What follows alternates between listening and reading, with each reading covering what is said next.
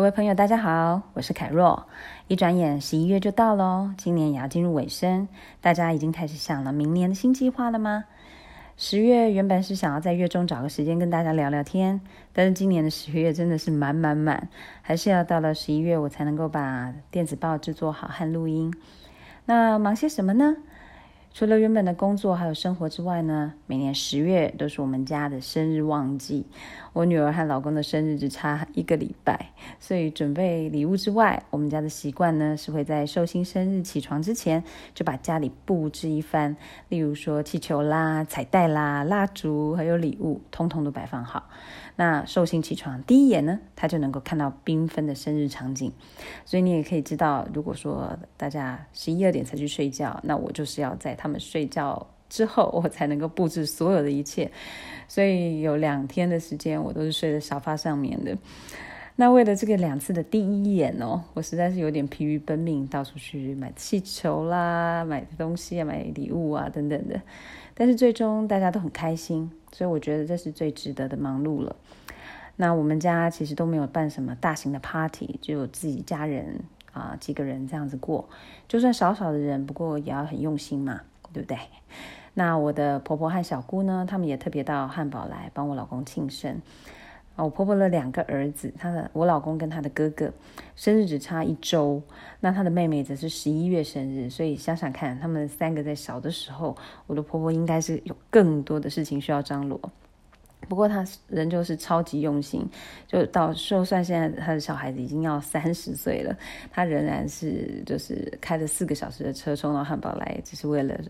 跟他说生日快乐这样子。所以想想看喽，我们能够。陪伴彼此共度的生日，不过就是那么几十次。那最近台湾有一些的灾难发生啊，全世界上面也是，所以更让我感觉到说，我们应该要更珍惜每一次和我们所爱的人的互动。那虽然我们很忙碌咯，也很累，但是还是会觉得很开心的。那当然咯，寿星也是啦。圣诞节也要到啦，完成了两场的生日，所以接下来我又要开始准备圣诞采买喽。那每一年到年底，其实都是这样子，马不停蹄，工作也是，嗯，公司每一年到年底都特别忙，我想很多人都理解，就算我在德国也是逃不掉的，所以，嗯，那在这边也先预告喽，有一个很重要的事情，就是我最近在忙的，啊、下周一，十一月五号，我的新音频课程在家创业一零一就要在一号课堂上线喽。那这次的方式呢，是真的像上课一样，每周会有几堂课，也会有功课哦。那我之前因为出版了这本《我在家我创业》之后，我自己都感觉到有些话还没说完的感觉，所以呢，除了分享我自己的故事之外，我更希望能够分享很多很实际的方法，还有心法这样子。所以这一次会有三十集的课程，从创业的心态和筹备开始啦，到怎么样有好的点子出现呢？怎么样把点子变现呢？到实际的商业运作。那我希望尽量可以把自己在家创业的经验，加上一些实际的例子，包括最近收集的许多的故事，跟大家来做分享。所以呢，我也希望说能够帮助到明年希望让自己的居家事业更进一步的朋友，你一定要收听哦。那另外呢，最近在忙的另外两件事情，就是欧洲的一个新的事业诞生，然后还有呢，可能移居另外一个欧洲城市的计划。那这两件都是非常大的事情，一个是新的公司的成立，然后另外一个是呃整家要搬迁，所以光是搜集相关的资料就是非常庞大的工程。不过呢，都看到两个计划都慢慢的在成型中，所以也觉得蛮开心的。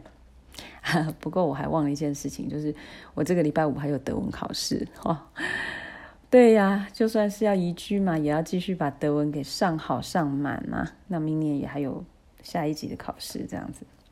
不过最近我也在思考，以后呢一些课程还有写作的部分呢，就尽量不要排到第四季了，免得本来就特别忙碌的年底又更满了。那其实很多人会问我说，哎呀，怎么去安排所有的这一些你的所每一件事情啊等等的？我一直都觉得所有的一切都是学习跟调整，因为人生绝对没有永远的平衡状态，你一定都是不断的因应所有新的状况来做变化，所以这个随之变化的能力呢，比你找到一个最完美的方法还要来的重要。好，那因为我认为这个随时变化的弹性，其实是让我们每个人一直持续都有活力的一个关键。不管说这个时候是很忙的，还是很闲的，或者是你身边那个时候是充满人呢，还是你一个人，我们的心情还有生活方式，如果都能够保有弹性，随着调整，那就会随时都处在一个可以好好呼吸的状态。所以呢，怎么样可以长保站立啊？我说，其实就是要记得，永远都要好好吃，好好睡，好运动，还有大笑。这几件事情其实做好了，然后呢，每天又有往着自己的目标、梦想的生活在前进，其实就是很美好的事情。那我也很谢谢现在才发行了一集的凯若电子报，已经有超过一千三百位朋友的订阅了。那我之前承诺大家，每超过一百个人就会抽出一位，然后赠送我书架上的书。这个当然还是继续进行中，但是只是因为我原本以为只有几本。然后请朋友带回去就可以了，没有想到一下子变成十三本，所以很不好意思，请我的朋友帮忙，必须等我自己回去台湾的时候才能够带回去，所以请大家等我，十二月呢，我就会有一些机会可以在台湾跟大家见面，到的时候，到时候 也会抽出幸运儿，然后把这些书亲手寄给大家。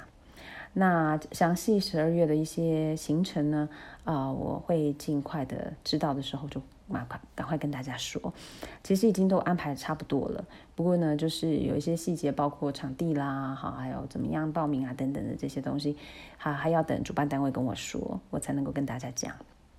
那因为下周一呢，就再次提醒大家，下周一是在家创业一零一的音频课程的上线日。那这一次呢，我和一家呃国外。在家创业的事业，他们叫 Kugel 和呃 Kugel and Kind 这样子，就是他们是一家手工制作娃娃的呃公司。那其实他们说是公司呢，我倒觉得他们真的就是一个家。他们是一家五口，爸爸妈妈和三个小孩。那他们呢，其实就是有一个梦想，就是希望能够透过创业，然后呢，可以喂喂饱越多世界上的孩子。那就越好，这样，所以他们他们到了呃，发现了秘鲁的这个手工娃娃的东西，所以他们就把它放到网络上来做销售。那每卖出一个娃娃呢，他们的公司就会为世界上的孩子提供十顿的餐食。好，那到现在已经提供了几百万份了。好，那他们的娃娃有。非常非常的可爱。那我很意外的在搜寻这个在家创业的这些故事的时候，发现了他们这一家公司。那我就非常有兴趣，很主动的写信给他们。然后我们因为在家创业啦、家庭观念啦，还有就是啊、都很爱小孩这些的点点滴滴，所以我们非一拍即合。那接下来也会有一些我自己个人跟他们的一些慈善的合作这样子。那所以就等待着明年的消息喽。那到这边呢，跟大家报告完毕。最近凯若到底在忙些什么？那也有很多人说，为什么都没有新的文章？因为我光忙音频课程要写稿，然后录音就已经非常忙碌，还有其他包括一句，还有公司公司的事情，所以也很不好意思，到现在才慢慢的有一些东西出现。那也希望呢，啊、新的音频课程大家会喜欢。那也希望能够在新的一年当中，都帮助大家能够让自己的梦想实现。那报告完毕喽，凯若一家人其实已经在为二零一九助跑了，所以也请大家一起加油喽。